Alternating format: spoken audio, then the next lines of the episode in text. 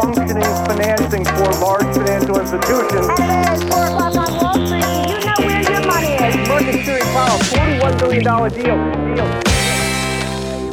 Knappt varannan person i världen har tillgång till internet. I Sverige har vi däremot länge haft ett mål för fiberutbyggnad varpå de flesta av oss har möjlighet och access till rackarns snabbt internet.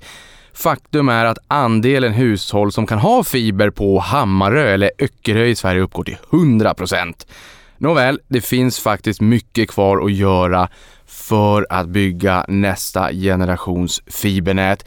Ett bolag som gör just det här är Waystream och det här ska vi få lära oss mer om idag.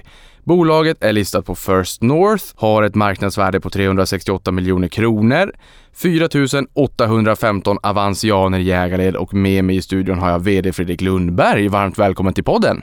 Stort tack och kul att vara här. Kul att ha dig här.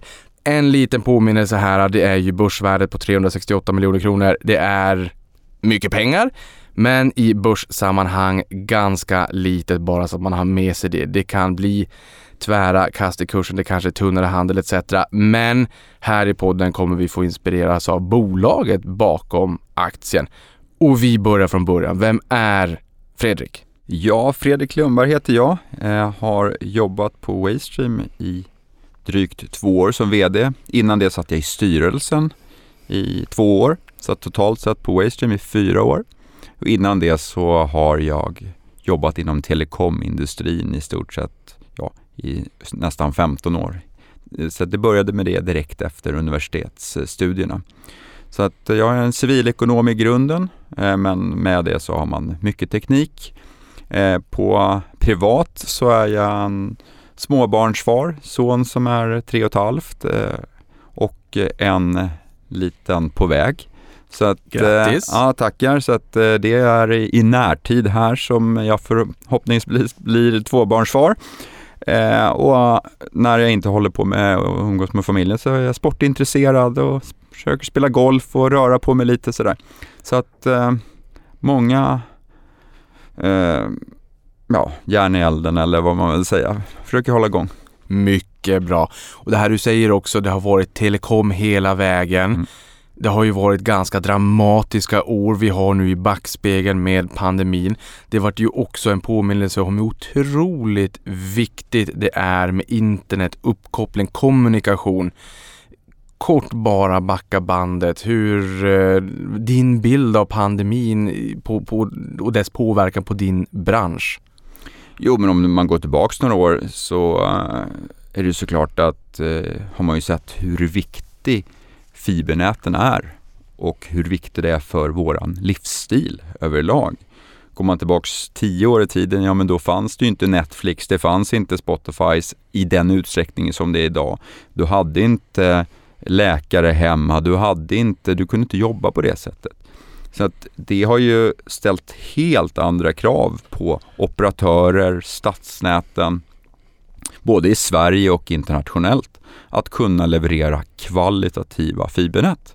Eh, och det är såklart både de mobila näten och de eh, näten hemma, alltså fiberanslutningarna hemma. Eh, man har ju mycket högre krav helt enkelt och det är ju det som är grunden till oss eh, och det vi, eh, det vi har jobbat. Men kravbilden och förväntansbilden på telekombranschen har ju förändrats enormt. Det har blivit en commodity, det är en kravbild som är, det ska funka alltid. Det spelar ingen roll vilken tid på dygnet. På nätterna kan det vara någon som gamer eller på, på sommar eller på dagen så är det någonting annat. Och så att det är, eh, och du ska kunna hantera fotbollsfinaler och OS-finaler och slager eh, vad det nu kan heta och så vidare. Men sen samtidigt så ska det fungera så att du kan eh, få den vård du vill ha eller någonting annat och video.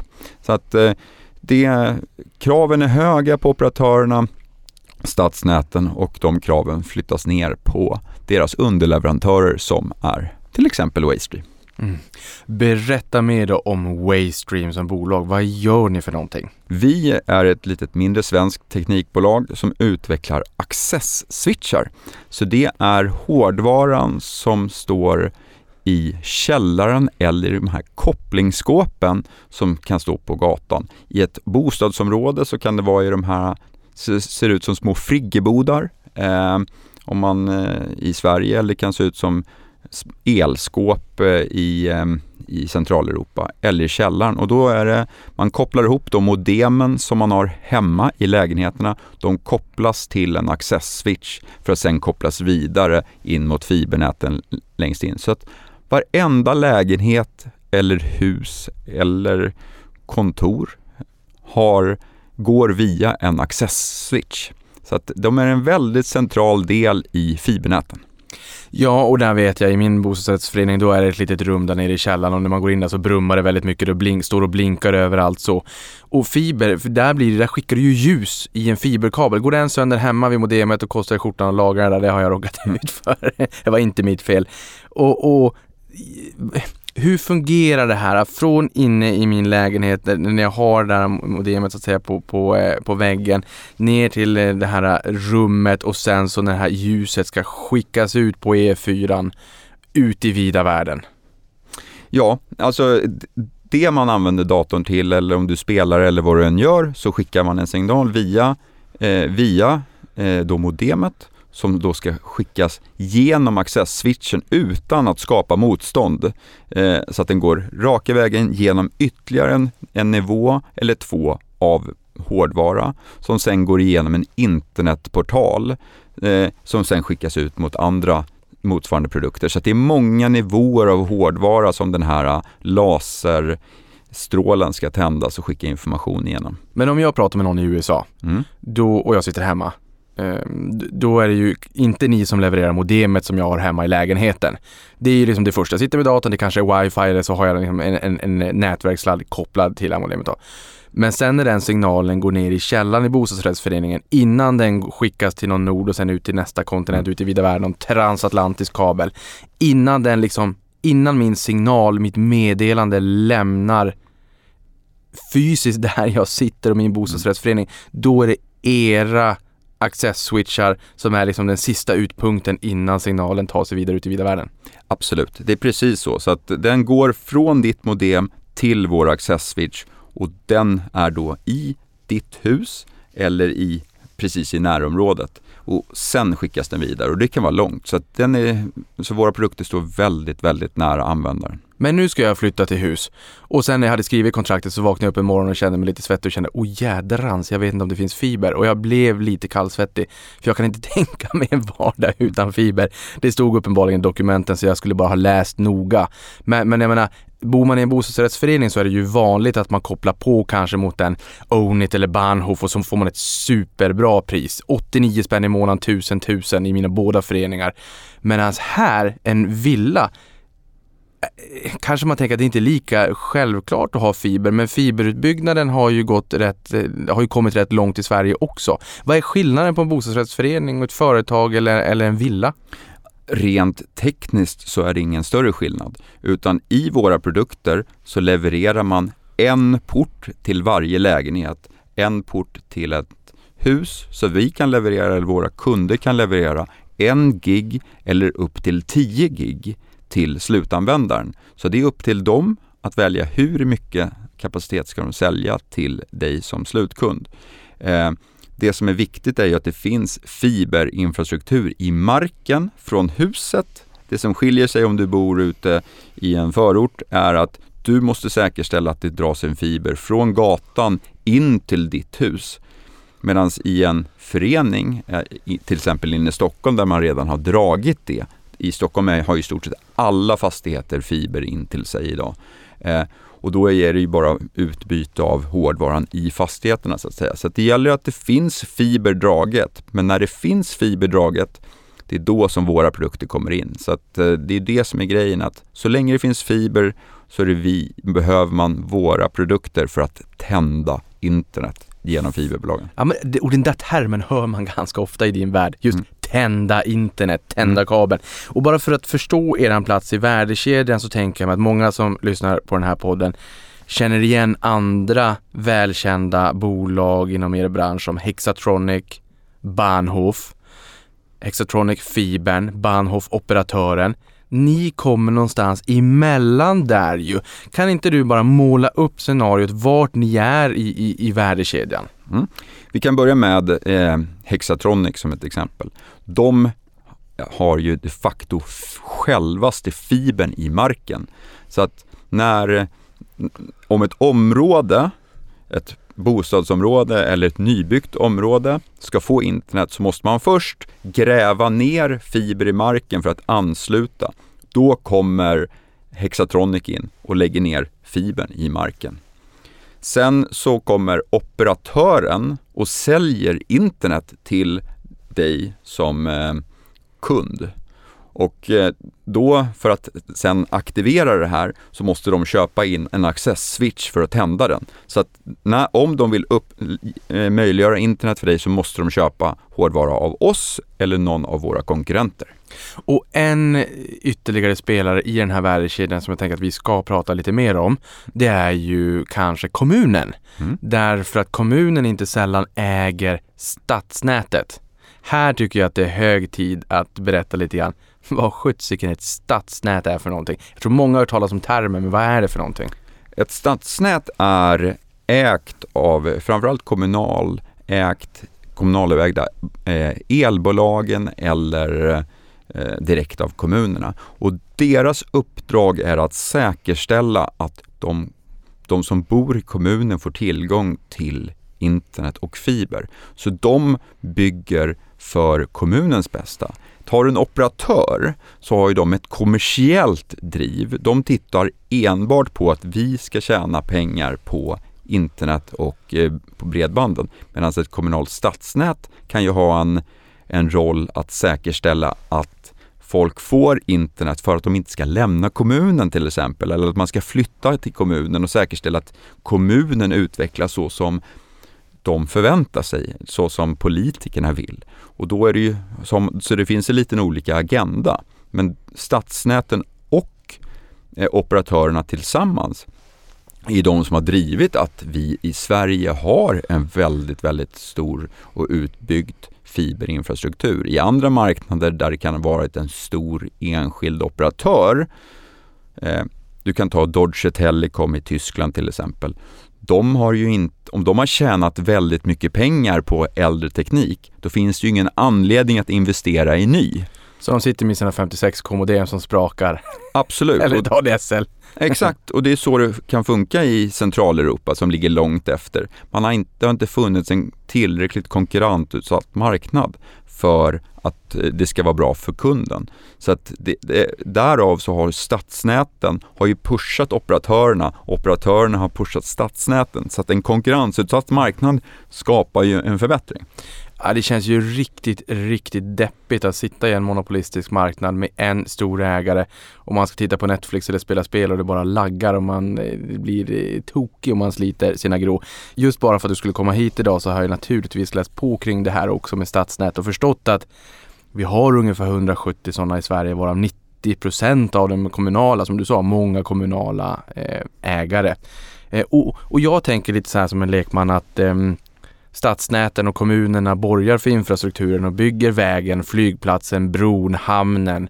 Medan operatörerna som är mer kommersiella som du sa är mer de som säljer bilarna och alltså, eh, fordonen för att eh, köra på de här vägarna så att säga. Ja men lite så. så det är ju det är en kombination av att operatörerna, de har ju en kommersiell agenda men också samhällsansvar. Eh, stadsnäten har kommersiell agenda och eh, ansvar och sen är det här, det kan skilja sig. Men eh, det är ju att hitta den här helheten, att staten, eh, regering, land, landstingen och så vidare. Alla mm. vill ju att det ska vara en utveckling. Och i Sverige så har det varit ett fokus på det här sedan år 2000 medan i andra länder är det långt mycket senare. Så vi har ju klart mycket bättre fiberutbyggnad i Sverige än vad det finns i andra delar av Europa. Och det är lite det som är vårt business case, att vi har många kunder. Bland stadsnäten så har vi ju en stor kundandel. Vi har till och med blivit marknadsledande inom det här segmentet.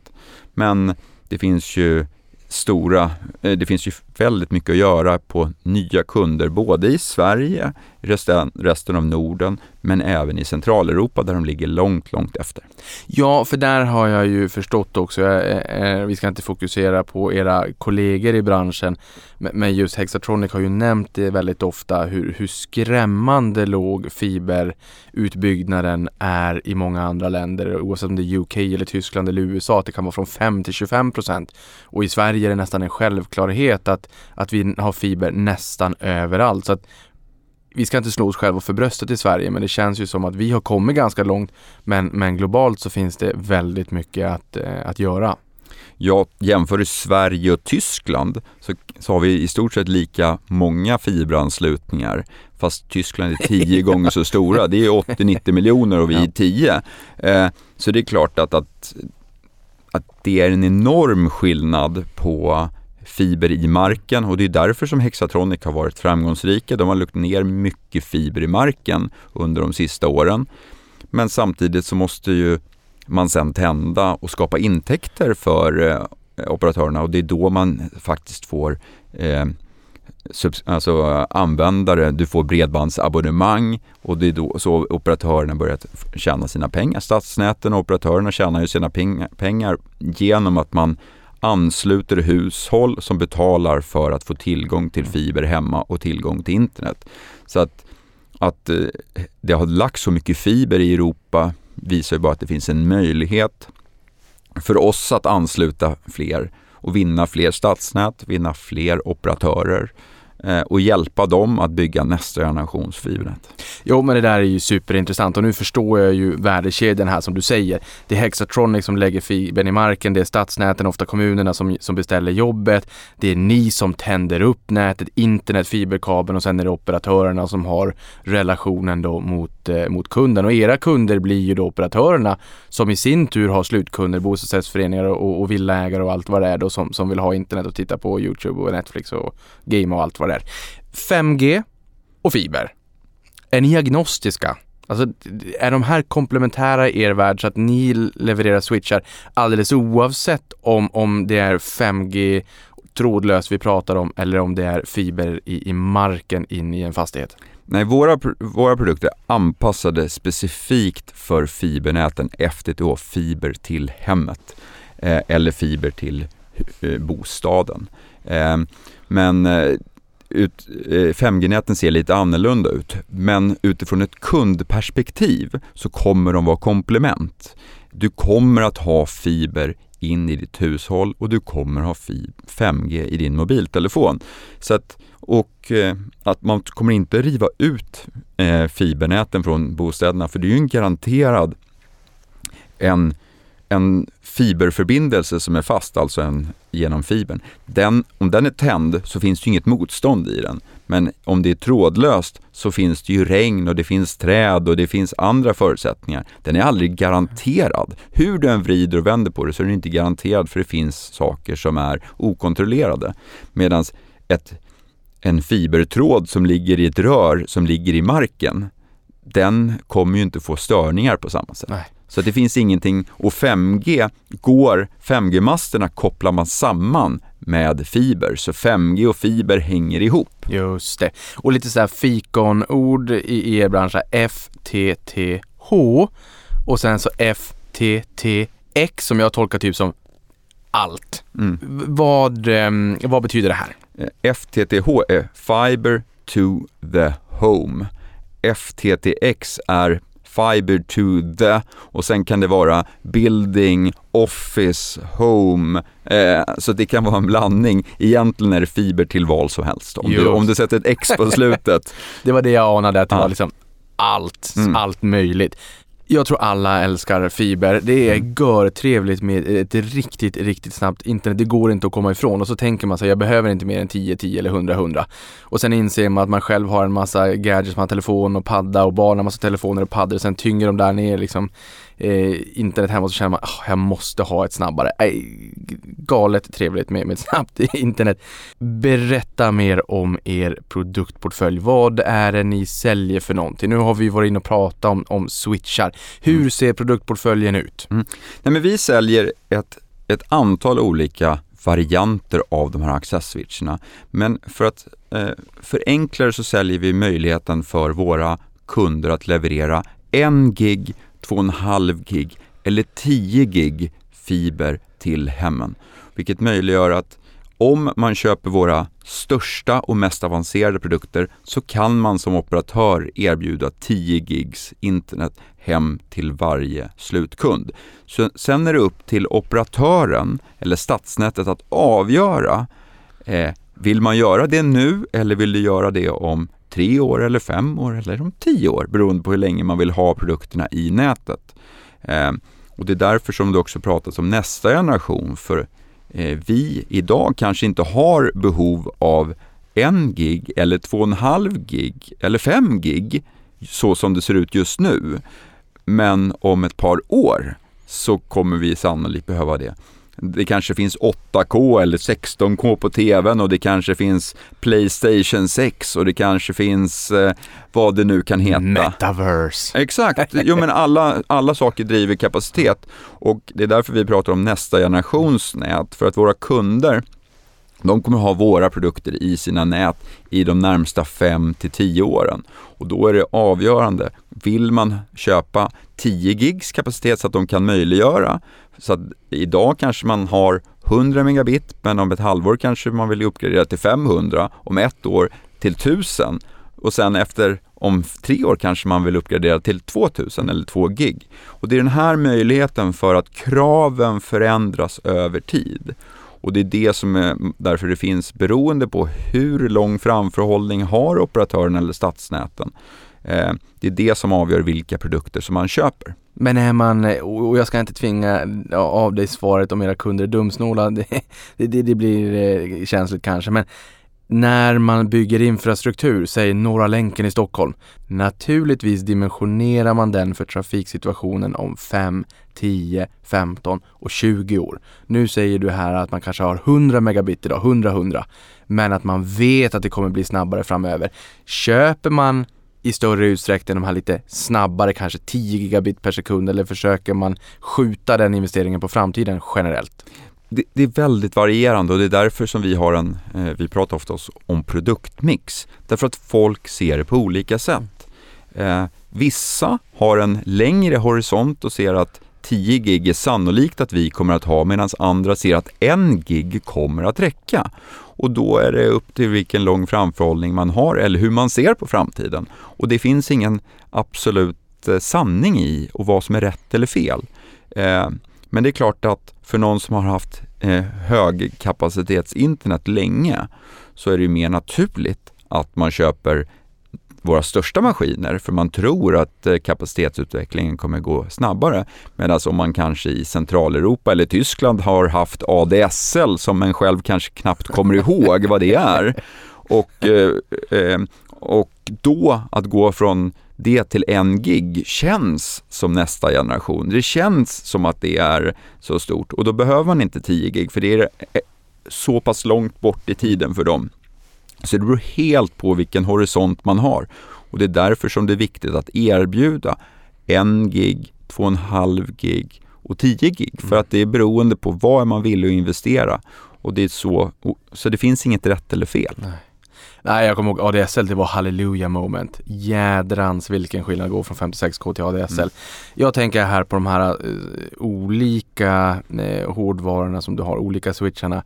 Eh, uh, 1 gig, 2,5 och 10 gigabit per sekund då.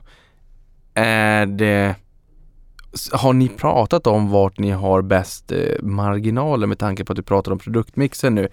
Ehm, jag tänker på att de snabbaste kanske är de ni har högst marginal på. Å andra sidan kanske det är billigast att tillverka de som, som, som ni säljer mest av. De har 1 gigabits kanske är så. Vilken av era switchar har bäst marginaler? Nej, men våra, marginal, våra produkter som har bäst marginal är de största produkterna med mest avancerade funktioner. Så är det. Eh, där, vi, där vi har mest utveckling, där vi lägger mest saker.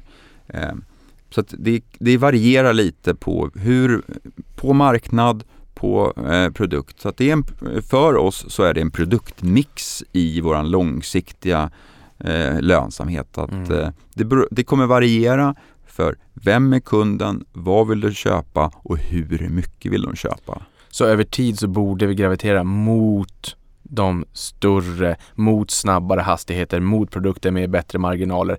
Åtminstone över tid, för det är ju ändå det är ju åt det hållet vi, vi, vi ska gå, tänker jag. Det, det är eh, absolut så att över tid så kommer det bli högre kapaciteter men det kan också vara så att det är flera. Om vi växer mycket i Centraleuropa så kan det, kan det vara så att man köper framförallt en gigs under de kommande åren för att i nästa version gå till 10 gig. Så att det, det är svårt utan det jag tror är viktigt är att vi kommer att ha en produktmix eh, som kan variera från kvartal till kvartal utan det som är viktigt för oss ur ett kommersiellt perspektiv är att vi fortsätter att vinna fler kunder, fler på de olika marknaderna, att vi fortsätter att förstärka vår position inom stadsnäten. Vi vinner kunder bland operatörer, vi jobbar mot fastighetsbolagen och så vinner vi fler. Och med det så kommer vi att bygga upp våran eh, vår totala försäljning. Vi kommer att kunna sänka vår kostnadsnivå för att när vi, får, när vi bygger mer produkter ska man få eh, scale of economy genom att man helt enkelt, vi får lägre, vi kan pressa priser om vi blir större. Så att det går att på det sättet också växa, att förbättra marginaler över tid. Så att det finns inget rakt svar eller mm. jätteenkelt svar på vad, hur marginaler, utan det viktigaste för oss är att vi växer lönsamt. Det är det vår ambition är. Vi vill växa, vi vill ta våra kvalitativa produkter till fler slutkunder då vi vet att våra produkter levererar hög kapacitet och hög kvalitet. Och det är på det sättet som vi vinner fler kunder finns det här en tydlig economy of scale och en, en, en, tydlig operationell hävstång. För jag tänker mig att de här produkterna, om jag har förstått det hela rätt, tillverkar ju inte ni själva utan har lagt ut på kontraktstillverkning på Note. Mm. I det här fallet, trevligt har man också kunnat höra här i podden. Så den här economy of scale som du pratar om, finns det en tydlig eh, skalbar fördel, operationell hävstång framåt i er affär när volymerna, eller i takt med att volymerna stiger?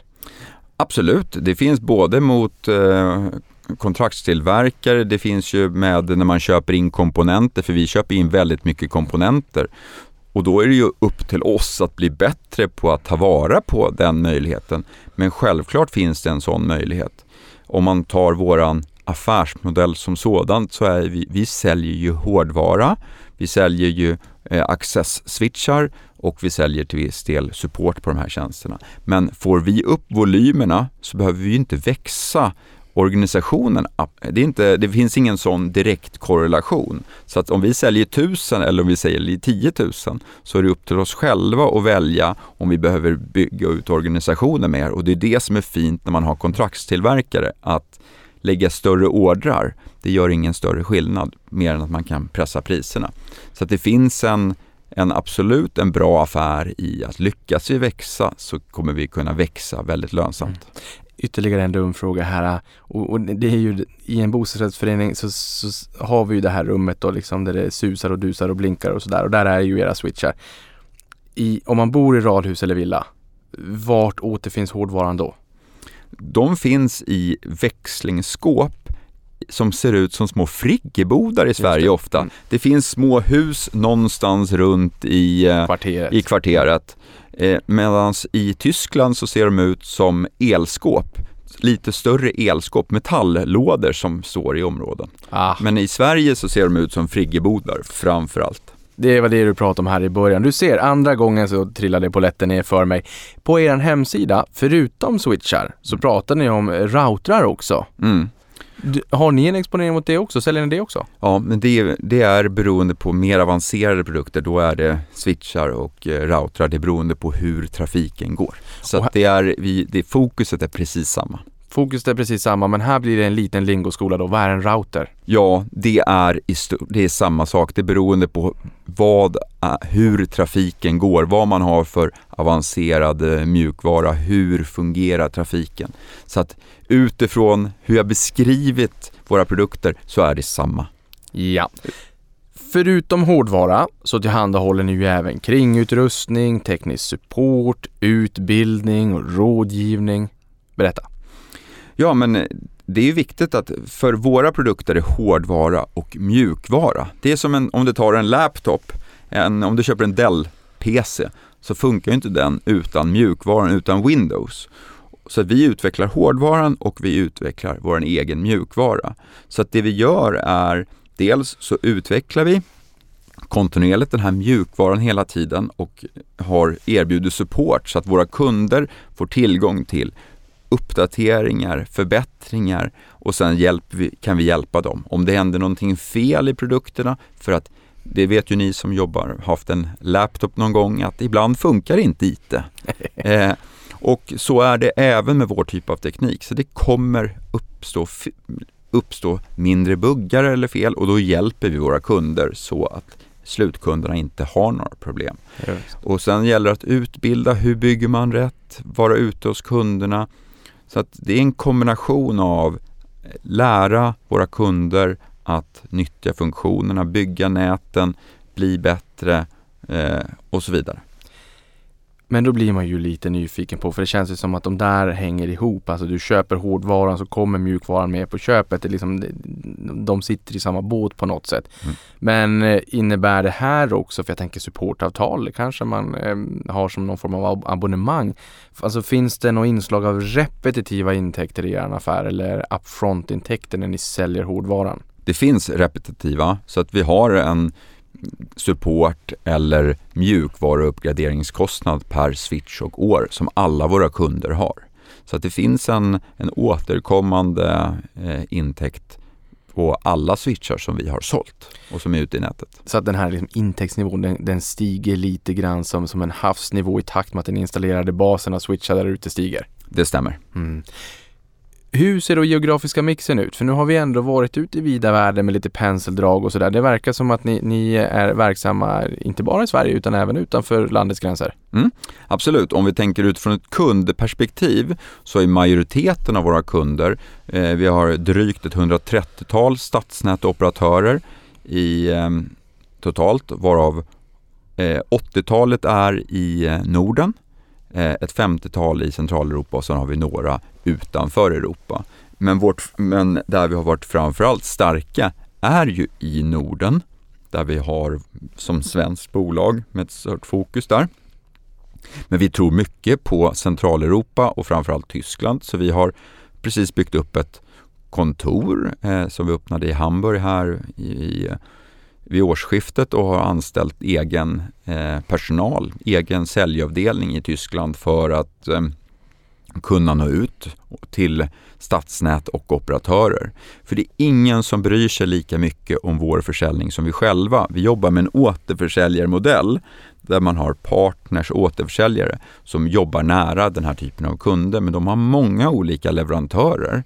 Och det vi har sett att när vi själva är proaktiva är ute och träffar stadsnät, när vi är ute och träffar operatörer och får dem att testa våra produkter så var det en väldigt fin konvertering. Därför våra produkter är lätta att komma igång med, de fungerar bra, de har funktioner som är anpassade för specifikt det här området. Eh, och när vi får kunder att testa så får vi helt enkelt vinner vi fler kunder och det är det som har varit grunden till att vi har kunnat växa. För, alltså 2022 växte vi med 52 procent och det är ju ett väldigt fint tecken på att fler kunder tycker att våra produkter är bra. Och det är det här vi vill ta vara på. Så vi har ökat vår investeringstakt under de sista åren på att vi anställer fler säljare, både i Sverige men även i Tyskland. Då. Vi har ökat vår tekniska kompetens för att hjälpa kunddialogerna och vi har ökat utvecklingstakten för att helt enkelt kunna möta en bredare kravbild hos kunder. För att det är lite olika beroende på, är det ett stadsnät som man jobbar mot eller är det en operatör?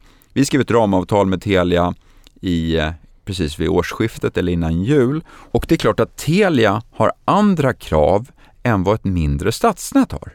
Eh, för de har miljontals bredbandskunder och de bygger näten annorlunda.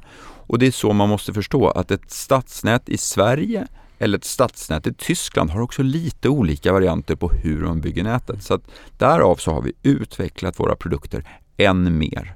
Så att vad vi gör är att vi är i en tillväxtfas där vi har haft en fortsatt hög investeringstakt för att vi tror att vi kommer att få stor utveckling av det här och kunna sälja till fler kunder men även då sälja till de kunder som vi har.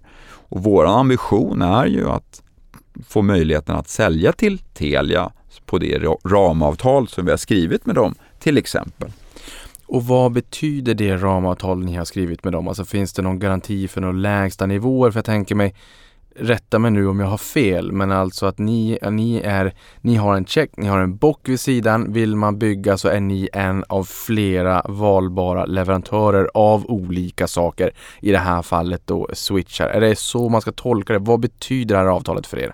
Ett ramavtal betyder ju att vi får rätten att sälja eller man kanske ska vända det internt att de på Telia får köpa av oss. För det är enligt deras inköpsavdelning. För det är, inköpsavdelningen avgör ju vilka produkter man får och inte får köpa. Det är så det funkar på ett sånt mm. typ av bolag. Så att det här är en möjlighet för oss att kunna leverera access-switchar till alla Telia Companys bolag. Så det är de bolag som ägs av Telia eh, eller Telia Company så är det Telia Sverige, Telia Norge, Telia eh, Lettland, Telia Finland och så vidare. Med alla deras subbolag. Eh, men finns det några garantier? Nej, det gör det inte.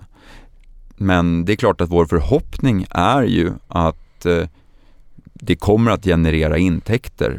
För eh, det är klart att jag skulle bli förvånad om eh, en operatör så som Telia väljer att lägga ner så pass mycket tid på att skriva en upphandling och testa produkter under lång tid Eh, för att inte sen köpa eller tro att det ska vara bra att stoppa in i deras nät. Så vår förhoppning är ju självklart att det här blir en långsiktig och bra relation för oss och dem. Men vilka är då era primära konkurrenter som man kan välja på också då så att säga som, som inköpsavdelningen har godkänt och hur särskiljer ni er mot andra företag som säljer switchar? Nej men generellt så väljer eh, kunder att ha en eller maximalt två leverantörer.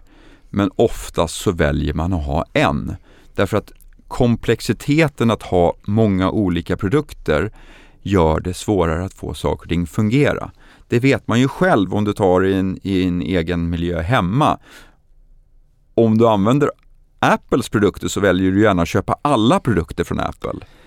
Det finns en poäng med det och det är klart att för operatörer och stadsnät så väljer man helst att ha en eller två för att säkerställa att personalen kan jobba med det, att det är utbildning, att produkter funkar ihop. För eh, när allting funkar, då, fun då går det jättebra flera leverantörer. Men när det inte funkar och felsökning, då är det jobbigt när det är flera. Så att eh, en till två skulle jag säga, men de flesta har en. Många säger att man har en multivendor, flerpartnerstrategi, men i realiteten så är det, är det nog något man använder mer ur ett eh, inköpsperspektiv snarare än ett användarperspektiv. Men eh, det är alltid svårt att avgöra. Det skiljer sig från mm. många kunder. Alltså av våra 130 så är det några som har, har flera, men de allra flesta har bara oss tekniken är bra när den fungerar. Men när man då bestämmer sig för att köra på Waystreams produkter, vad är det som gör att ni sticker ut och som gör att ni oftast vinner en, en, en sån upphandling, en sån match med andra konkurrenter? Vad är det som gör att ni sticker ut? Nej men jag tror att, att vara ett svenskt bolag för det första i den här geopolitiska läget där, eh, där problemet mellan Europa Europa och Kina och USA till exempel. Det tror jag påverkar till viss del. Men i grunden, vad är det som gör att vi vinner? Det är att vi har en högkvalitativa produkter som möter marknadens krav. Eh, så att våra produkter är väldigt bra. Vi har mjukvara som är anpassad för att eh, eh möta de krav som fiberbolagen eller våra operatörer, stadsnäten och operatörerna har på Eh, den här typen av produkter. Eh, vi har valt komponenter som har en lång livstid. Vi, så att helheten blir att man, de är lätta att drifta.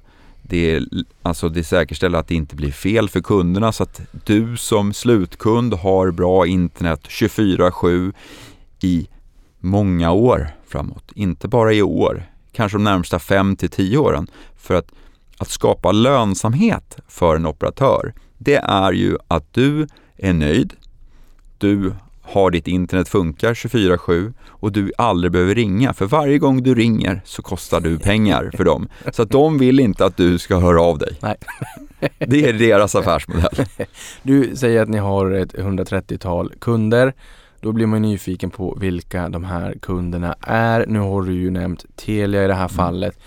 Och också varit in på att de här kunderna fördelar sig på, på olika ben. Mm. Eh, Bland annat då kanske då både stadsnät och operatörer. Mm. Eh, Kan du berätta mer om era kunder? Nej, Men framförallt så är det där vi är absolut starkast är ju inom stadsnäts, eh, eh, stads, bland stadsnäten.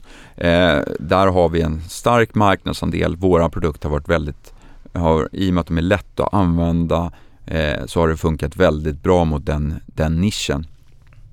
Så att eh, i, vi har stor andel kunder i, i Sverige och Norden som är inom just det här segmenten.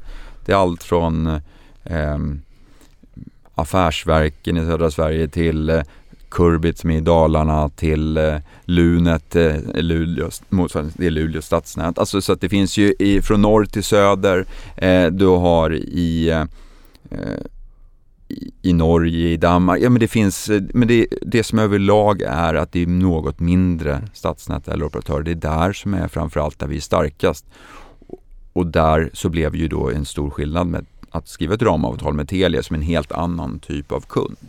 Men, i, men i, om du tar i Centraleuropa så är det även där. I Tyskland så har man eh, Stadsverken. Det är precis på samma sätt. Det kommunala stadsnät. Det finns drygt 1300 sådana i Tyskland och det finns 170 drygt i Sverige. Och det, även där, så i den, bland de kunder vi har i Centraleuropa så är det framförallt mindre lokala aktörer som har varit våran styrka. Har ni börjat se effekten av ra- ramavtalet som ni tecknade med Telia nyligen? Än så länge så är det ju såklart att folk reagerar ju på att vi har vunnit det ur ett referensvärde så är det stort. Men referenser är alltid lokalt. Så att det är viktigare att vinna kunder lokalt i Tyskland, i Tyskland, än vad att vinna en stor operatör i Sverige. Så att, att vi skrev en, eh, vi har kommunicerat att en, en större eh, lokal aktör i Tyskland som vill nu leverera det här under första kvartalet. Eh, när vi får börja använda referensen av det varumärket, vilket är i närtid, då kommer vi att få mer effekt av det.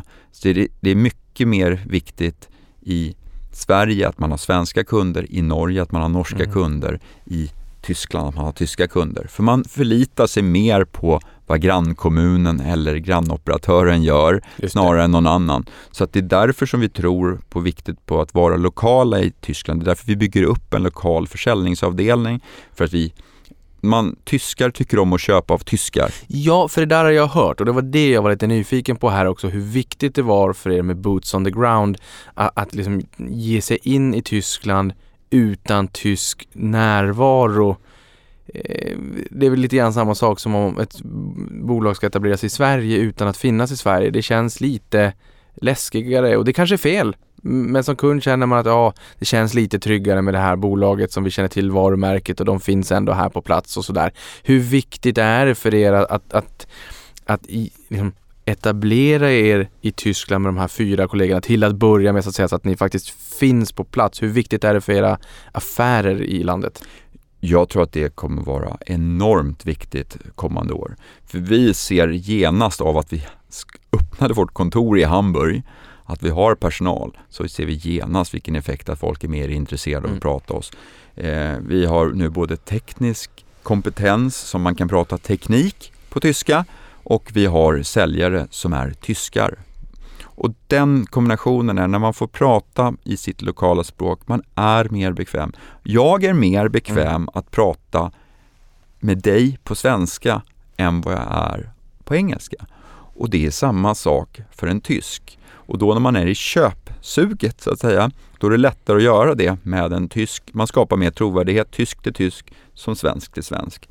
Det är som att försöka skämta på engelska och speciellt om det är någon form av ironi eller någonting. Då är man ute på tunnis direkt.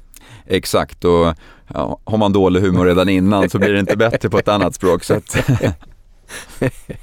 Hur, eh, hur stor är den adresserbara marknaden då och hur, hur stor marknadsandel har Waystream idag? Går, går, det, går det att sätta en siffra på det? ja, vår marknadsandel är oerhört liten. Ehm, I Europa så finns det drygt 100 miljoner hushåll anslutna och eh, enligt eh, marknadstrenderna så säger det att det kommer anslutas drygt 100 miljoner hushåll till de kommande eh, fem åren. Eh, om man jämför det med våran storlek så har vi levererat drygt 2 miljoner portar sedan vi grundades år 2001. Just det. Och två miljoner portar är ju väsentligt många, många, många färre switchar då. Ja, absolut många färre switchar så att eh, det går 24 till 48 portar per switch. Men eh, säg att vi anslutit och motsvarande så många, många portar. Mm. Det är inte så många hushåll för att vi kanske har sålt de första kunderna som kom in år 2000 eller 2001 när vi grundades. De kanske vi har sålt till samma fyra, fem gånger. Så att det innebär ju att det är så marknaden är exponentiellt eh, mycket större för oss. Så att, att eh, marknaden växer både i, i Sverige, i resterande Norden och i Centraleuropa. Så att potentialen finns för oss. Men som du sa här för en stund sedan, då är utbytescykeln ungefär 5 till 10 år när man har köpt hårdvaran. Att efter den perioden, då, då är det dags att byta ut den.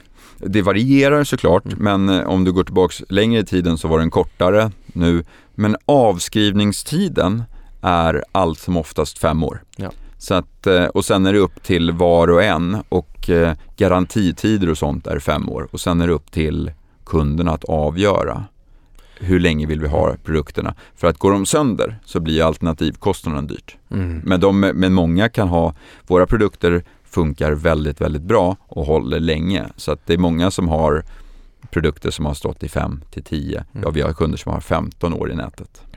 Ja, för som du sa här nyss också, ungefär 100 miljoner hushåll pratar om i Europa att det skulle växa mycket, mycket mer. Och här tänker jag, finns det en regulatorisk medvind här? För det här lärde jag mig när jag läste på er hemsida och er redovisning då, att i Europa ska vi gå från ungefär 99 miljoner anslutna hushåll 2020 till 199 miljoner hushåll 2027. Samtidigt säger ju Europas digitala agenda, och det kan man ju gärna googla på om man vill läsa mer om det här då, är att samtliga hushåll inom EU ska ha tillgång till en gigabit per sekund 2030. Nu sa du att ni sålde en gigabit, 2,5 gigabit och 10 gigabit. Så att den, den in...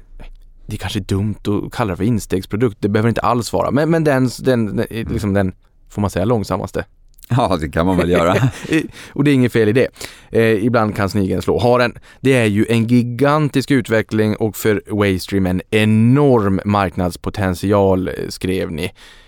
Hur säkerställer ni då att ni kapitaliserar på den här trenden? Nej, och det är just det som vi, det är därför vi investerar genom att vi investerar på tekniksidan och säkerställer att våra produkter fortsätter att vara bra. Vi ökar vår marknadsnärvaro genom att vara på evenemang, att synas där våra kunder är, vara på mässor, vara berätta om våra produkter och att vi anställer fler säljare som kommer i kontakt med fler slutkunder och sen jobbar med fler slut, alltså partners som jobbar med slutkunderna. Så för oss är det att det enda sättet att hoppa på det här tåget är ju att vi själva är med, att vi har egen personal, att vi gör lite mer imorgon än vad vi gjorde igår. Så att ja, vi blir fler säljare. Vi kommer att prata med fler kunder. Vi kommer att vara, vi har varit på fler mässor i år än vad vi var förra året. Och vår förhoppning är att det kommer fortsätta vara så. Och fortsätter vi att vinna fler kunder en efter en och samtidigt bibehåller vi den kundbas vi har. Därför att våra kunder är lojala. Vi har en kundkörn eller ett kundtapp. Vi har inte tappat en enda kund sedan 2013. Eller det var ett par kunder som lämnade oss men som har kommit tillbaka. Mm. Så att för oss är det, kan vi bibehålla vår befintliga kundbas och bygger en ny så kommer vi över tid att växa vår affär. För våra affärer är så att det är inte så att en kund beställ, köper massa produkter ett år och så beställer de ingenting i tio år. Utan man byter, det, det är ju så att i ett område så ska man, om man byter en access switch, om det är, om det är en, ett helt, ta Stockholms stad till exempel, så har alla fastigheter har fiber. Men alla har ju inte blivit installerade samtidigt. Så att det kommer att bli ett normalt utbyte. Man vill inte byta ut allt på samma mm. gång utan man vill att det ska vara en kontinuerlig rullande uppgraderingstakt. Mm. Vilket innebär att ju fler kunder som beställer lite varje år, desto mer stabil blir våra intäkter. Mm. Så att för oss gäller att bibehålla vår befintliga kundbas och sen bygga ut den genom nya kunder, både stora och små.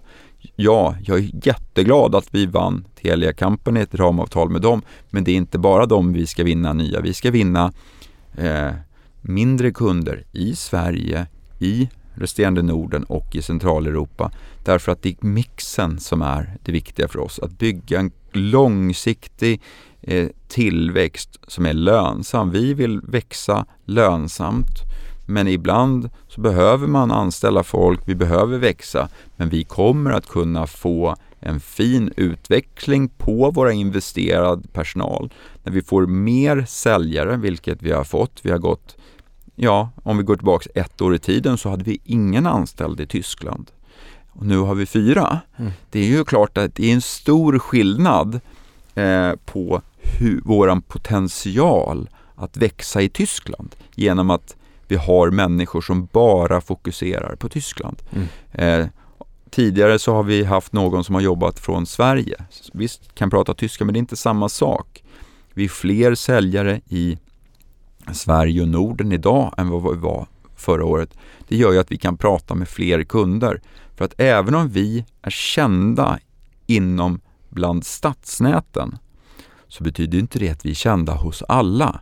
Vi jobbar ändå, våra konkurrenter heter Huawei, de heter Cisco, de heter Nokia det och vi heter Waystream. Om du går ut på gatan här och frågar gemene man vilka namn känner de till så är ju Waystream tyvärr längst ner sannolikt på den listan. Och det kan ju vara så även i Tyskland eller Österrike eller bland stadsnäten i Sverige också. Och då gäller det att vi visar upp oss och visar att vi är bra. Så att inget kommer gratis. Vi skapar vår egen tillväxt. Vi får ingen. Det är, det är inte så att det är klart det kommer mer intresse idag. Eh, men i alla fall skapar vi den. Så att eh, tillväxten som vi hade förra året, den har vi jobbat oss till. Mm. Och eh, tillväxt, vi hade i första kvartalet hade vi en tillväxt på drygt 20 procent. Och det är en organisk tillväxt som vi har jobbat för. Och det är så det funkar, att vi anställer och investerar för att vi tror att det kommer att generera eh, god lönsamhet och god tillväxt de kommande åren. Mm. Ni vill ju hjälpa era kunder att bygga nästa generations fibernät. Här blir jag lite nyfiken kring vad det innebär i praktiken. Nu får du eh, lära mig här och mina lyssnare också. Är det själva fibern som kan bli mer avancerad i framtiden? Eller är det liksom kopplingspunkterna och switcharna man, man hottar upp? Är det det som är den begränsande länken? Um... Låt oss översätta det här bara eh, till, eh, du använder vägar och bilar. Och det är klart att vägarna, eller fibern, den kommer vara densamma. Utan det är hårdvaran, den aktiva utrustningen, det är den som är skillnaden. En bil som, som eh, ställdes ut på vägen för 20 år sedan och bilen som Tesla ställer ut idag är ju helt olika. Mm. Och det är ju samma sak, våra produkter som vi kopplade upp de första fibernäten med för 20 år sedan. Fiberkabeln är fortfarande densamma och det kommer den vara om 10 år och 20 år också.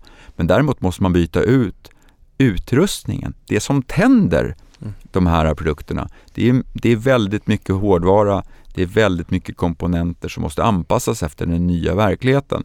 Så att nästa generation är ju precis den här utifrån det här vi pratar om 10 till 20 till 50 till 100 till, till 500 till 1000 så är det många saker som ska leda till det. Sen är det teknik eh, Och sen är det mjukvara, sen är det massa olika saker. Just, det kan vara allt från eh, prioritering, att eh, operatörerna ska kunna möjliggöra att välja vilken trafik som är viktigast. Att, ja, att det kan vara så att man ska kunna prioritera att eh, sjukvård eller eh, något annat ska gå före tv eller tv ska gå före dataspel eller vad det nu kan vara. Det är massa den typen av eh, funktionalitet. Övervakning, säkerställa att eh, eh, säkerhet och övervakning men att eh, man proaktivt jobbar med AI och ehm, eh, den typen av saker. Det är för att man ska kunna få ut information från våra switchar så man kan övervaka och se. Eh, så ta- målet är att man ska kunna se att ja men i ditt område kom, så kan man se på, på bilder och se så här, sannolikt så kommer den här switchen gå sönder om, eller man behöver göra någonting i det här området, inte idag, men om ett par veckor. För man, ser, man börjar se saker. Så då kan man proaktivt bygga näten. Det är den typen av saker. Hur kan vi säkerställa att slutkonsumenterna, vi användare, har internet som funkar alltid? Just det. Och här fick jag lite dåligt samvete tidigare. när- när- Det var inte meningen att vara negativ mot en gigabitlina. Jag har tusen tusen hemma, det är fantastiskt. Men skulle jag få dela på tusen tusen med hela bostadsrättsföreningen så skulle det vara bedrövligt. Mm. Men här tänker jag också med nästa generations fiber. Det är ju klart som du säger att eh, vägen, infrastrukturen och, och bilarna då som trafikerar den. Bilarna förändras ju snabbare än vägen. Men just när man säger att bygga morgondagens eh, fibernät. Det har alltså ingenting med riktigt vägen, infrastrukturen att göra. För jag tänker att eh, man kan vakna upp på morgonen och känna att vi bygger en spansk vänstersväng. Eller vi drar vägen dubbelfiligt, så vi kör två fiberkablar och sen bygger vi någon form av teknologi som simultant kan ta två signaler och göra till en i datorn på något sätt så att det går rackarns mycket snabbare. Det är, men det är alltså inte, inte fiber, det är inte så man kan hotta upp och bygga morgondagens fiber så som det ser ut idag, utan det är precis det du var in på, det är kopplingarna. Ja, alltså nu är ju inte jag fysiker så att jag kan tyvärr inte jag heller, det, är- det är snille Nej. spekulerar. Så att, eh, men eh, så som jag har förstått det så är det, går det att tända upp en fiberkabel så att den kan leverera väldigt mycket kapacitet. Alltså långt mycket mer än 10-10, det är om det är 100 eller om det är 10 000 eller om det är 100 000. Alltså det, det, det går att tända i enormt mycket Mm. för att om, eh, så det handlar om, det är inte det, inte det som som, är begränsningen, Nej, utan nej. begränsningen är att om du tänder dem i högre hastigheter så blir det mycket, mycket dyrare. Ja. Så att eh, Idag. idag. Så att eh, det är dyrare att köpa in eh, produkter som levererar 10 gig. Det skulle vara ännu dyrare att leverera produkter som gör 100 gig. Och det är, så det går att leverera. Och du och jag skulle inte behöva 100 gig riktigt idag. Absolut inte. Det finns ingen användning. Det finns ingen som har användning som slutkund idag för 10 000. Men däremot så kan det säkert finnas några som har användning av 1000 och det kanske finns några som har användning av 5000. Det kan det vara, eller 5 gig. Eh, men jag personligen, jag och min familj, vi tittar på Netflix eller Ja, nu blir väl Barnkanalen höll jag på att säga, men eh, Vänta tills du har två barn, då vill du ha lite snabbare. Båda paddorna när de tittar på sina barn-tv-kanaler och det laggar för dig. Mm, men att det ska vara, men just... Eh, Det laggar inte för mig även fast jag har tre barn. Men, eh, nej, men kravbilden är, det blir inte sådana affärsutnyttjande. Så att det är, så att, att ha det är mer långsiktigt, det är att ha en långsiktig strategi. Så att väljer kunder att ha, bygga med 10 gigs så är det för att man ska framtidssäkra att slutkunderna kommer att ha bra tjänster, inte bara i år utan även om fem år. Så att man har sannolikt en lite längre perspektiv då, eller att man tänker att vi kanske kommer dela upp, det kanske finns företag i- bland kundbasen och där man sitter och jobbar väldigt mycket, pers- många personer på samma kontor. Då kanske man vill kunna leverera 10 gig till det företaget redan idag. Och där kan det nog finnas ett behov av 10 gigs kapacitet. Så att i Sverige där man bygger FTTH, där kombinerar man fiber till hemmet och fiber till kontoren. Eh, det bygger man i samma fibernät och därav så kan man välja att ha 10 gig där eh, där kunderna behöver det och på ställen där man bygger direkt till konsumenter så kanske det är mindre. Så därför så det, det finns, man behöver inte välja samma produkt överallt utan man kan kombinera. Och det gör våra kunder. Vissa beställer att vissa områden har man i en kapacitet och vissa i annan. Mm. Hur cykliskt skulle du då säga att Waystream är? Jag har noterat att ni har skrivit att ni inte ser någon generell avmattning på efterfrågan på era produkter i Sverige eller Norden. Även om ni är medvetna om att det har skett en avmattning på nybyggnation inom byggbranschen och att det potentiellt då kan påverka antalet nyanslutningar till fibernätet när man bygger nya bostadsområden och sådär. Och det, det, är ju logiskt naturligtvis. Men hur, hur pass cykliskt skulle du säga att eh, ni är? Min efterfrågan på fiber är ju inte cyklisk. Den är ju väldigt konstant. Och det är lite det som är grejen, att efterfrågan är konstant, kravbilden är konstant. Eh, man ansluter flera hushåll till internet, vilket innebär att det är ett ökat... Så man ansluter flera hem eh, till fibernäten när operatörerna gör det samtidigt som man behöver att byta ut äldre utrustning. Så att eh, ur den aspekten så är efterfrågan ganska konstant eller ökande. Sen är det ju såklart så att nybyggnation och att ansluta, om man inte bygger nya hus eller lägenheter så behöver man inte ansluta fler, eh, fler hushåll till internet så att säga. Så det är klart att det påverkar. Eh, men cykliskt överlag är det ju att det kommer alltid vara så att en kund beställer kanske en månad och sen kanske man väntar några månader och sen beställer man igen. Så att vi har ju inte en, det är inte en så repetitiv som SAS-tjänster där, där man har betalat 299 i månaden så som du gör mm. till operatören. Så funkar inte våran affär. Så att det kan skilja sig från kvartal till kvartal eh, oss emellan. Eh, men överhängande hela efterfrågan är ju ser vi ganska mm. konstant och vi har ett större intresse. Men det är klart att vi som är ett mindre bolag som också säljer hårdvara så kan det ju bli slaget. Säljer vi produkten att den skickas ut 31 mars eller 1 april Ja, vilken kvartalsrapport vill ni ha in det i? Så beror det ju, men det är kanske inte så att vi kan avgöra det. Nej. Utan det, det, är när kunden efterfrågar eller när vi får hem produkten.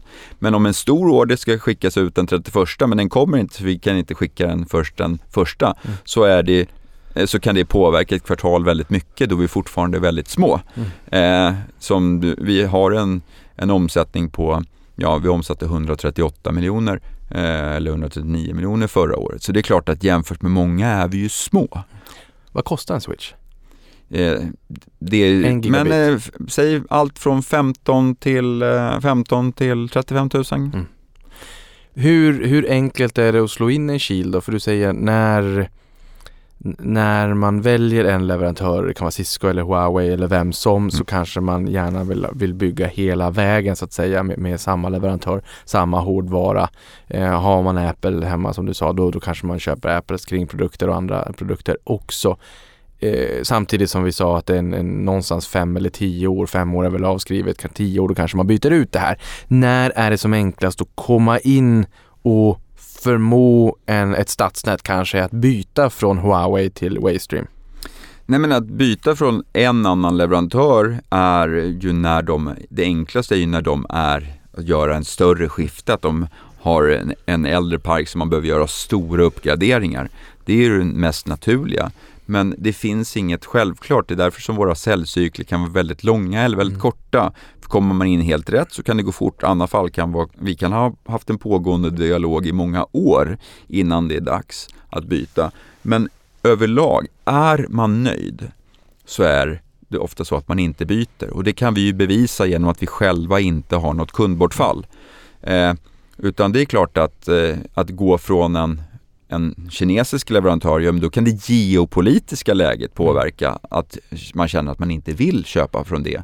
Eller att eh, produkterna börjar bli gamla och, att, och då gäller det att man, att man möter de kriterierna. Men den, för oss att vinna nya kunder gäller ju att vi möter deras krav på tekniksidan, att vi är konkurrenskraftiga på prissidan och att vi har bra referenser. Så att det är ingenting som kommer eh, av sig självt. Vi har tillväxten och alla nya kunder vi har, de har vi vunnit från, från någon annan. Sen är det klart att vi har haft en, sannolikt haft en positiv effekt av att det geopolitiska läget, att flera som kanske var nöjda med sin leverantör väljer av annan anledning än teknik byta. Och det, så kommer det alltid kunna vara. Eh, men eh, för oss att eh, vinna, vi måste få stadsnät, operatörer och fastighetsbolag att testa våra produkter, se hur enkelt och hur bra det fungerar.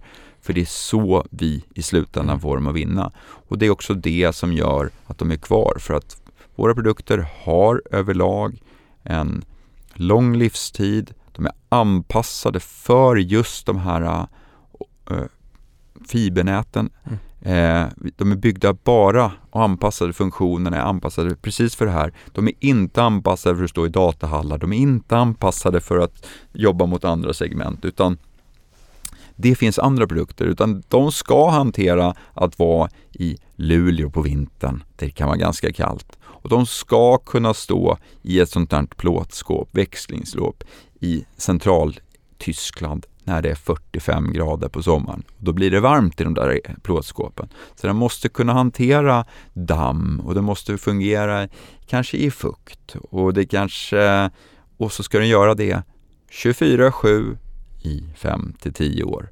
Eh, och med mjukvara och hårdvara tillsammans. Och det är, det är precis det som är grejen, att det är en långsiktigt, vi måste få kunder att förstå det och därför är referenser viktigt, mm. att kunder är nöjda.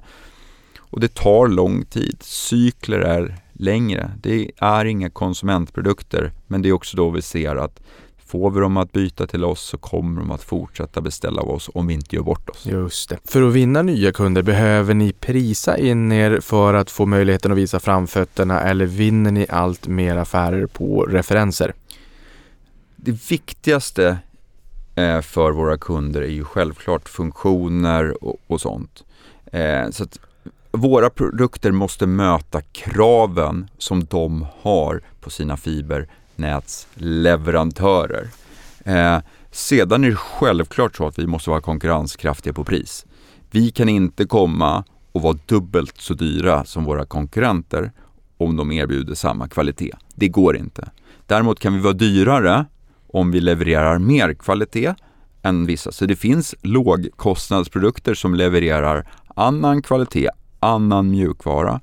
Men eh, vi måste vara konkurrenskraftiga mot våra absolut närmsta konkurrenter. Så är det. Så att vi, vi har ju inte en, vi kan inte sätta priset eh, hej vilt. Eh, men, vi behöver, men vi är inte heller en, en, eh, en leverantör som går in och prisdumpar. För det, gör, så, det är inte så vi vinner kunder utan vi behöver växa med lönsamhet. Vi, behöver, vi säljer med lönsamhet för att vi tror att det som är bäst för oss över tid är att vi växer stabilt med en god lönsamhet som i slutändan kommer le leverera goda, eh, en god lönsamhet så vi kan återinvestera i bolaget. Så här blir en långsiktig fin affär för våra aktieägare. Och att våra kunder känner sig stabila med att våra produkter finns inte bara i år de finns nästa år, vi finns om tre år, fem år och tio år. Man ska känna sig säker i eh, att vi fortsätter att leverera kvalitativa produkter. Mm. Ni deltog ju i Svenska stadsnätsföreningens årskonferens i Linköping i år. Mm. Vad säger man där? Vad inspireras man av på en sån mässa? Vad bubblas det om? Nej men överlag så är det ju att förstå, eh, förstå vad som händer på marknaden, vilka, eh, vad som är nästa steg, hur ska man ta vara på utveckling, hur säkerställer man att eh, fortsätta leverera kvalitativa eh, fibernät till användarna och att slutkunderna får bra internet. Det är ju det i slutändan som alla vill. Och det är klart att för oss som är en leverantör så är det en väldigt fint en fin möjlighet att vara på de här mässorna, att träffa kunder, att träffa potentiella kunder och berätta om vad vi gör. Och det är klart att i, i Sverige där vi nu börjar ha en ganska stor andel Eh, kunder inom stadsnäten så är det klart att vi eh, får en större och större marknadsandel och det är ju positivt. Så att på dem i Sverige så är det bra att lära känna våra nya kunder och befintliga kunder. På, vi har varit på motsvarande mässor i Tyskland och även i, i Spanien nu på ett FTTH Council i, i Spanien och vi var Fiber Days i Tyskland. Och det är en möjlighet på nya marknader eller på internationella marknader är att eh, helt enkelt lära känna fler kunder och få dem att träffa oss. Medan i Sverige är det lite annorlunda. Men all in all så är det viktigt för oss att vara på de här ställena för att förstå trender, förstå vad kunder efterfrågar, förstå vad våra och även våra potentiella kunder vill ha så att vi kan fortsätta att utveckla och ha produkter som ligger i framkant inom vårt segment. Så vad är de största utmaningarna då med stadsnät? För jag noterar att Jon Karlung på Bahnhof sa så här till tidningen Uppkopplat som jag läste igår inför det här via Svenska stadsnätsföreningens hemsida då, citat. Vi har idag möjlighet att erbjuda 10 gigabits hastighet i några få nät. Men i ganska många har inte infrastrukturen utvecklats i samma takt som tjänsteleverantörernas erbjudande. Så när vi utvecklas önskar vi att stadsnäten utvecklas i samma takt. Det är en utmaning, slutcitat. Och då tänker jag som operatör, där vet jag att exempelvis Bahnhof har 10 000 megabit eller 10 mm. gigabit. Här menar han ju på att stadsnäten inte utvecklas i samma takt. Det borde ju innebära att de borde höra av sig till er då för att köpa de här 10 gigabit switcharna. Det Jon egentligen säger här, det är att ni borde få fler affärer. Ja, exakt. Nej, men i det här fallet så handlar det ju om att eh, eh de vill ju möta efterfrågan självklart, så ser de att operatörerna och kunderna efterfrågar 10 eh, 10 gigabit, ja men då kommer ju de att bygga näten därefter. Så det handlar ju om efterfrågan och det är alltid hönan och ägget. Eh, det är ju, det, den, är alltid, den är ju alltid svår och det finns inget rakt svar på det. Men det är klart att över tid, över lång tid, så är det viktigt att man fortsätter att bygga nät med lång framförhållning och möter vad kunderna efterfrågar. Så ser vi en större efterfrågan så kommer stadsnäten att bygga därefter och vi kommer att fortsätta utveckla våra produkter för att kunna möta den efterfrågan. Så det är ju, men att det kommer bli högre kapacitet över tid, det ser jag som en självklarhet. Mm. Det är mm. bara frågan om precis i vilken takt. Men det är klart att vi ser ju att det är många i Sverige av våra kunder som köper 10 gig det är lite häftigt att testa hastigheten. Mm. Ja, och nu kanske då inte företagskunder utan som hushåll, om det är någon, någon operatör som har det, det är lite häftigt att testa i alla fall och mm. se, se, om det swooshar förbi ettor och eh, nollor. Era produkter används ju både när man bygger nya stadsnät naturligtvis och anlägger nya bostadsområden och sådär som ska, där fibern ska tändas, läggas i marken och sen tändas. Men även när man uppgraderar då befintliga nät. Jag antar att den sistnämnda är den större delen i er affär. Alltså att när man uppgraderar redan befintliga nät kontra när det byggs nytt. Det är en blandning skulle ja, jag säga. Ja. Det är eh, många, det fortsätter en vidareutveckling så att jag har ingen statistik som jag säger hur ser, ser blandningen ut utan det, kommer, det är en kombination. Det är nybyggnation och det är utbyten. Nya kunder så är det ju, är det ju utbyten av till mångt och mycket deras befintliga nät men även nybyggnation. Så det kommer alltid vara en kombination. Mm.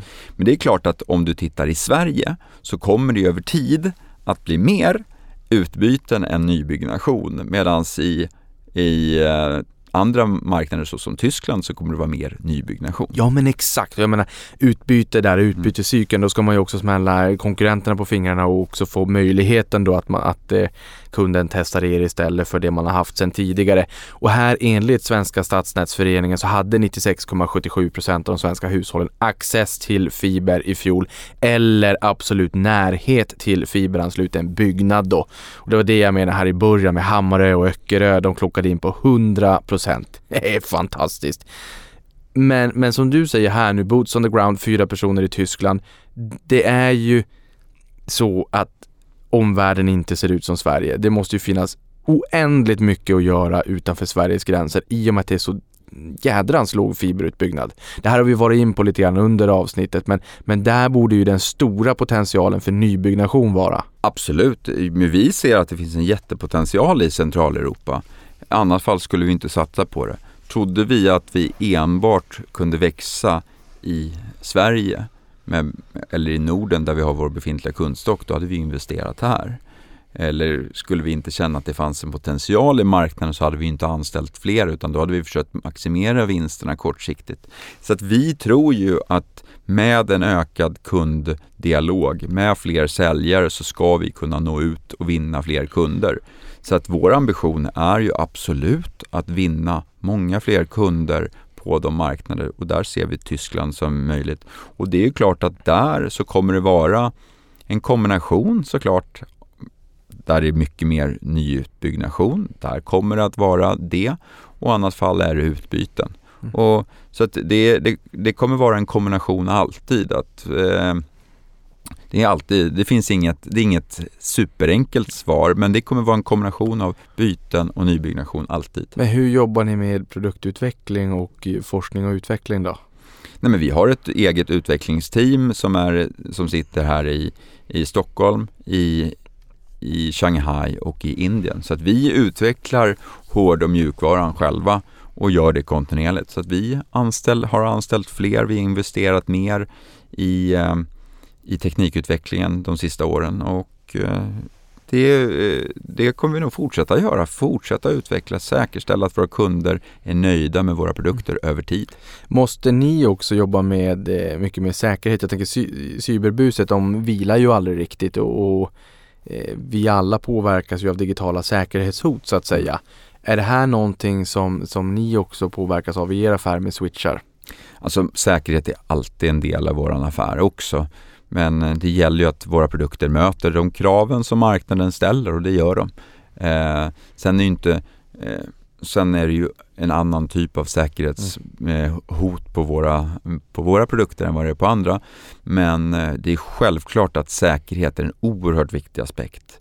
Eh, skydda persondata och så vidare. Även om vi inte har det, utan all, vi ställer hårdvaran, eller vi säljer hårdvaran till operatören mm. som i sin tur har hand, har hand om det här. Så vi har ju aldrig kundinformation men vi måste ju säkerställa att våra operatörer och stadsnäten har den säkerheten som krävs för att drifta näten mm. och det har våra. Hur ser era finansiella mål ut då? Eh, vi har som finansiella mål att växa 10 till 15 procent årligen med en rörelsemarginal på 15 till 20 procent. Eh, men sen har vi även långsiktigt att vi ska dubbla oss själva på 3 till 5 år. Så det gör att vi behöver förbättra oss själva eller vi måste slå våra tillväxtmål för att kunna dubbla oss själva på 3-5 år. Men det vi gäller att göra det på lönsamt sätt. Så därför pratar vi om lönsam tillväxt är viktigt för oss. Utdelningspolicy?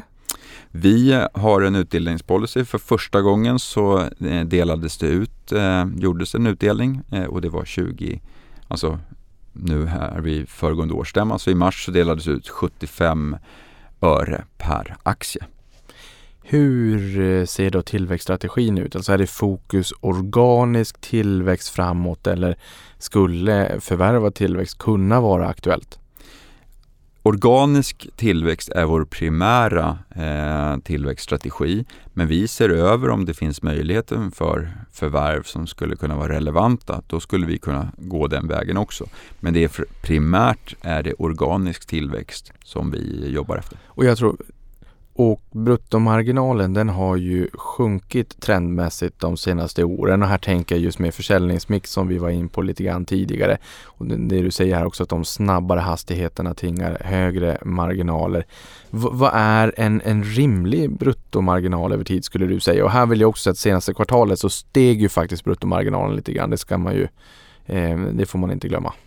Nej men för oss, det är att ligga i den här pariteten där vi är, det, det kommer att gå lite upp och ner beroende på på vilka produkter och vilka kunder. För som jag berättade alldeles tidigare var att det kan skilja sig. Levereras en produkt i slutet på 31 mars eller 1 april så kommer det påverka. Är det en hög, högmarginalsprodukt eller en lågmarginalsprodukt så kommer det påverka det enskilda kvartalet.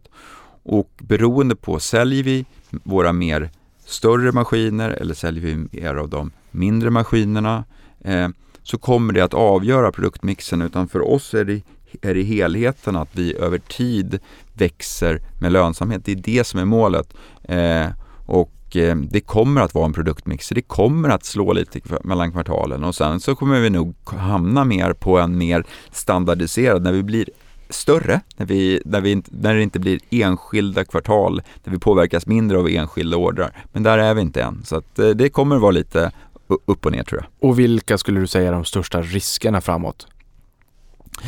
Nej men risker är ju alltid att eh, kunder slutar beställa av oss eller att man pausar uppgraderingar eller man pausar saker. Men, eh, att, eller att vi inte vinner fler kunder. Men vi ser att vi har en bra produkt, vi har ett stort intresse, vi har ökat våra aktiviteter så att eh, jag tror ju alltid att, eller tror alltid, men jag tror att vi kommer att fortsätta vinna nya kunder och jag tror att vi kommer fortsätta ha en god relation med de kunder som vi har. Och det är, eh, det är att fortsätta bli lite bättre varje dag. Det är det vi jobbar efter. Ni släppte ju nyligen er Q1 mm. för 2023. Hur skulle du vilja sammanfatta kvartalet? Nej, men jag tyckte det var ett bra kvartal i grunden av att vi växte med 20 eh, med drygt 20 Eh, sen samtidigt så har vi ju en hög fortsatt eh, investeringstakt av att vi har jämfört med motsvarande kvartal eh, föregående år så har vi många fler säljare, vi har mer teknik, vi har gjort eh, större eh, investeringar. Så att eh, jag tycker att i grunden så är det ett bra kvartal men det är klart att vi hade hoppats på att vi skulle haft eh, sålt lite mer så att vi hade kunnat öka, eh, ha en högre lönsamhet. Eh, I slutändan är det ju finansiella målet att leverera vinster. Det är ju oerhört viktigt. Men vi tror att vi investerar i de stora avtal, den stora operatören i, i Tyskland för att möta deras krav och vi jobbar med, med, med Telia för att eh, möjliggöra att kunna sälja till de här. Mm. Och där tror vi att det finns en väldigt fin uppsida. Tror ni att ni kommer börja Tror ni att ni kommer kunna börja skörda lite frukter med satsningen i Tyskland och med tanke på att det, det, liksom, det varje dag som går så är det ju en dag närmare 2027 när det är 100 miljoner hushåll till mm som ska vara anslutna då i Europa jämfört med eh, 2020 och det här målet som vi hörde för en stund sedan att en gigabit per sekund till alla hushåll i, i EU till 2030. Mm. Nej, men vi eh, vill växa på alla våra tre eh, segment. Vi pratar om Sverige, Norden och Centraleuropa. Vi vill växa inom alla dem och vinna fler kunder. Jag vill ha fler kunder när vi stänger det här året i Sverige, i Norden och i övriga Norden och i Centraleuropa. Så det är självklart så att vi tror att vi med mer personal i Tyskland, det kommer att generera till fler kunder. Både utifrån ett referensperspektiv när vi vinner fler kunder, att det kommer generera effekt. Vi tror att det kommer göra det på alla marknader. Så det är det vi jobbar för. Vi jobbar för det varje dag. Kan ni träffa era tyska kollegor under Oktoberfest? Hur ser ägarbilden ut? Nej men det är, är eh, en blandning av mindre private, eh, alltså privata ägare som är de största ägarna. Eh, så att det är en eh, totalt sett har vi haft en väldigt stor ökning på antalet ägare under det sista halvåret. Eh, totalt sett är det någonstans runt 5000 ägare eh, men det är framförallt mindre privata ägare som är de, är de största. ja. Följer du pilotskolan? Eh, jag ställer alltid frågan på vad, hur definierar man pilotskolan? Men jag äger drygt, jag är den tionde största ägaren så att eh, om det är eh, att vara pilotskolan eller ej, det är, får du avgöra eller inte. Ja men pilotskolan då ska det ändå vara skin in the game och det ska vara en icke oväsentlig andel av ens personliga ekonomi och, och är det så att du är den tionde största ägaren i bolaget så checkar du den boxen. Mm. Skönt att höra. Var skulle du säga att eh, Waystream befinner sig om fem år? Nej, men jag tror att vi kommer vara ett eh, klart större och finare bolag på många sätt. Jag tror att vi har tagit, har många fler kunder i, i, i hela Norden och att vi har lyckats eh, etablera oss på flera marknader i Europa och vunnit flera kunder i, i Tyskland. Jag tror att Eh, vi kommer att ha, vi har, jag tror att vi har väldigt spännande år framför oss och det är i alla fall det jag jobbar varje dag för att eh, nå. Eh, jag tror att eh, vi har väldigt bra produkter, våra kunder uppskattar dem och fortsätter vi med den på det arbetssätt som vi har gjort när vi tar steg för steg och utvecklas dag för dag så tror jag att det kommer gå väldigt bra. Så att eh, min förhoppning är att vi är ett klart större och finare bolag om fem år än vad vi är idag. Fredrik, tusen tack för att du kom till podden och berättade mer om Waystream. Tack snälla, kul att vara här. Och stort tack för att du lyssnade på det här.